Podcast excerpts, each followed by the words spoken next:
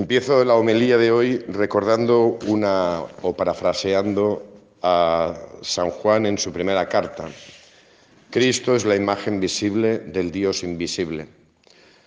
Y lo que vemos, y todo lo eh, eh, ahora que empezamos este acompañamiento de Jesús en su vida ordinaria, en su vida pública, hay que tener en cuenta siempre esto, que todo lo que observamos en Cristo es que Dios se está haciendo visible. Y es lo que quiere que nosotros aprendamos y sepamos de Él. Lo veíamos ayer, ayer en la sinagoga, donde Jesús hablaba y reconocía a la gente que hablaba con autoridad. Es que es la autoridad de Dios. Es que es la palabra visible de Dios, del Padre. Veíamos también cómo eh, esa palabra es la verdad, la verdad frente a la mentira, que es lo que representan los endemoniados. Es la verdad, es la luz, la verdad de Dios, la verdad sobre el hombre. Es la imagen visible, Cristo, de la verdad de Dios y del ser humano. Y hoy nos encontramos, sale Jesús de la sinagoga, casi enfrente, muy cerquita, está la casa de, de Simón y de Andrés, y allí, eh, y a partir de ahí, lo que nos encontramos en el Evangelio es cómo se muestra la misericordia de Dios. Es la misericordia divina. Cuando Jesús cura a la, a la suegra de Pedro, cuando al anochecer le llevan todos los enfermos, y abro un paréntesis y os hago una pregunta.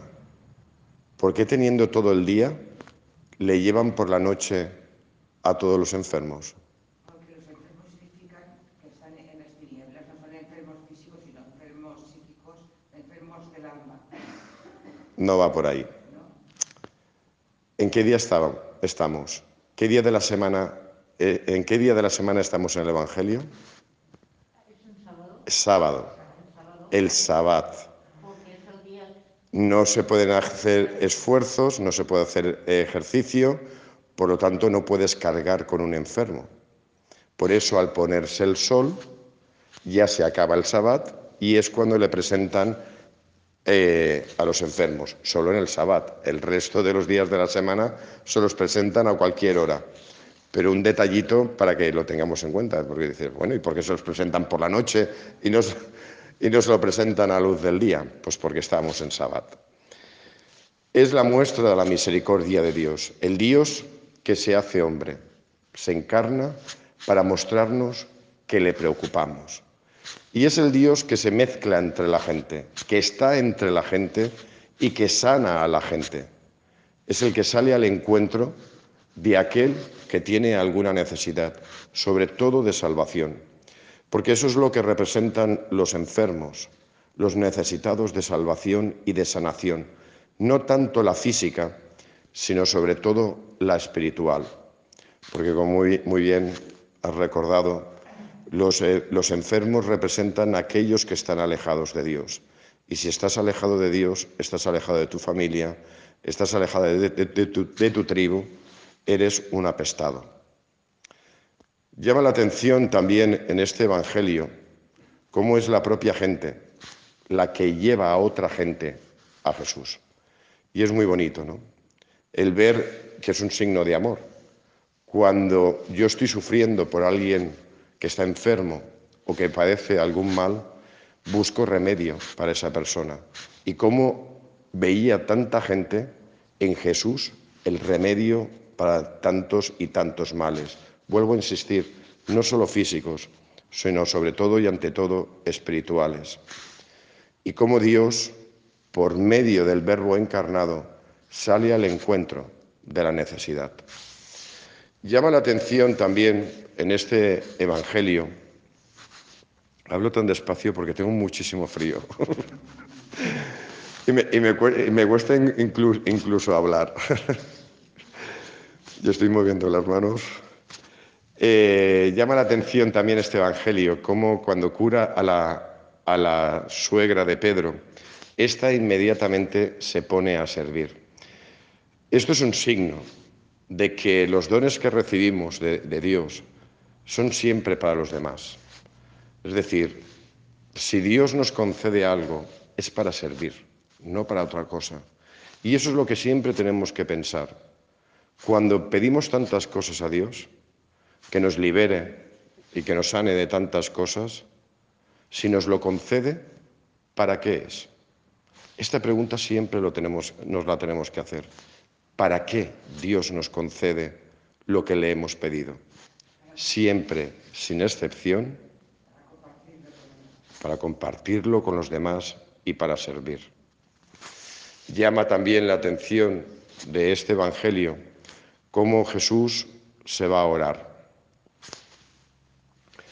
Es una muestra más de la kenosis, es decir, el anonadamiento del verbo y que se pone el Jesús hombre al servicio del Padre, porque ha venido solo a una cosa, ha venido a hacer la voluntad del Padre. Y son esos momentos de oración que aparecen muchas veces en el Evangelio, en esos momentos de, oración es donde Él descubre, el Jesús hombre, la voluntad del Padre. En nuestros momentos de oración no olvidemos, aparte de pedir muchas cosas, de pedirle a Dios que nos muestre su voluntad, para que nuestra vida sea lo que Él espera que sea, hacer su voluntad. Porque el fin de nuestra existencia, como diría San Ignacio de, Loyola, es dar gloria a Dios. Y solo podremos dar gloria a Dios si sabemos que Él es lo que Él espera de nosotros y por qué y para qué nos ha puesto en este mundo. Sobre todo, yo os recomiendo que en, dentro de vuestras oraciones, de todo lo que pidáis, añadáis siempre una cosa. Yo la pido todos los días y es el centro de mi oración. Sabiduría.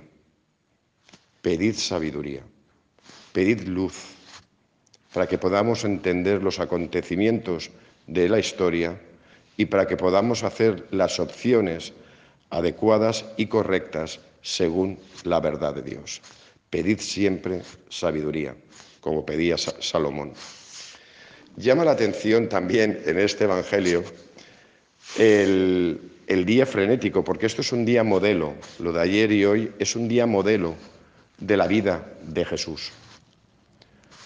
Un Jesús que no para, porque parece que hay urgencia. Urgencia por la predicación y urgencia por mostrar la misericordia, la palabra y la verdad del Padre a la humanidad. Hay urgencia. Parece como que Jesús sabe que su misión y su vida pública va a durar muy poco tiempo y le urge es muy bonito, ¿no? El final del Evangelio, cuando Jesús dice, vámonos de aquí.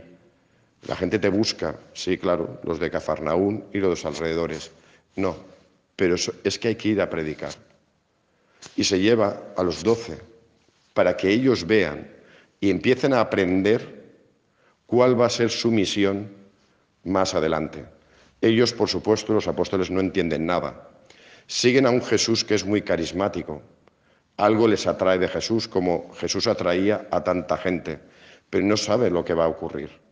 Pero Jesús sí, y empieza a enseñarles, para que ellos también, y es muy curioso, como después en el libro de los Hechos de los Apóstoles vemos esa urgencia de los apóstoles por la predicación. Y sobre todo en San Pablo vemos también esa urgencia por predicar. Porque la predicación y la vivencia auténtica de la palabra de Dios y obedecer a Dios, generalmente esas misiones suelen ser cortas, porque cuanto más te entregas, más perseguido eres. Las tinieblas alrededor lo que quieren es tapar la voz y tapar las bocas de la verdad. Por eso hay esa urgencia porque no sabemos cuánto tiempo va a durar eh, nuestra misión. Y así Jesús se pone en camino y empieza a predicar y como él dice, porque es un resumen de lo que es la vida de, Jesús. eh, eh, recorrió toda Galilea predicando en sus sinagogas y expulsando los demonios, hablando y sanando. La efectividad de la palabra de Dios, una palabra que se cumple.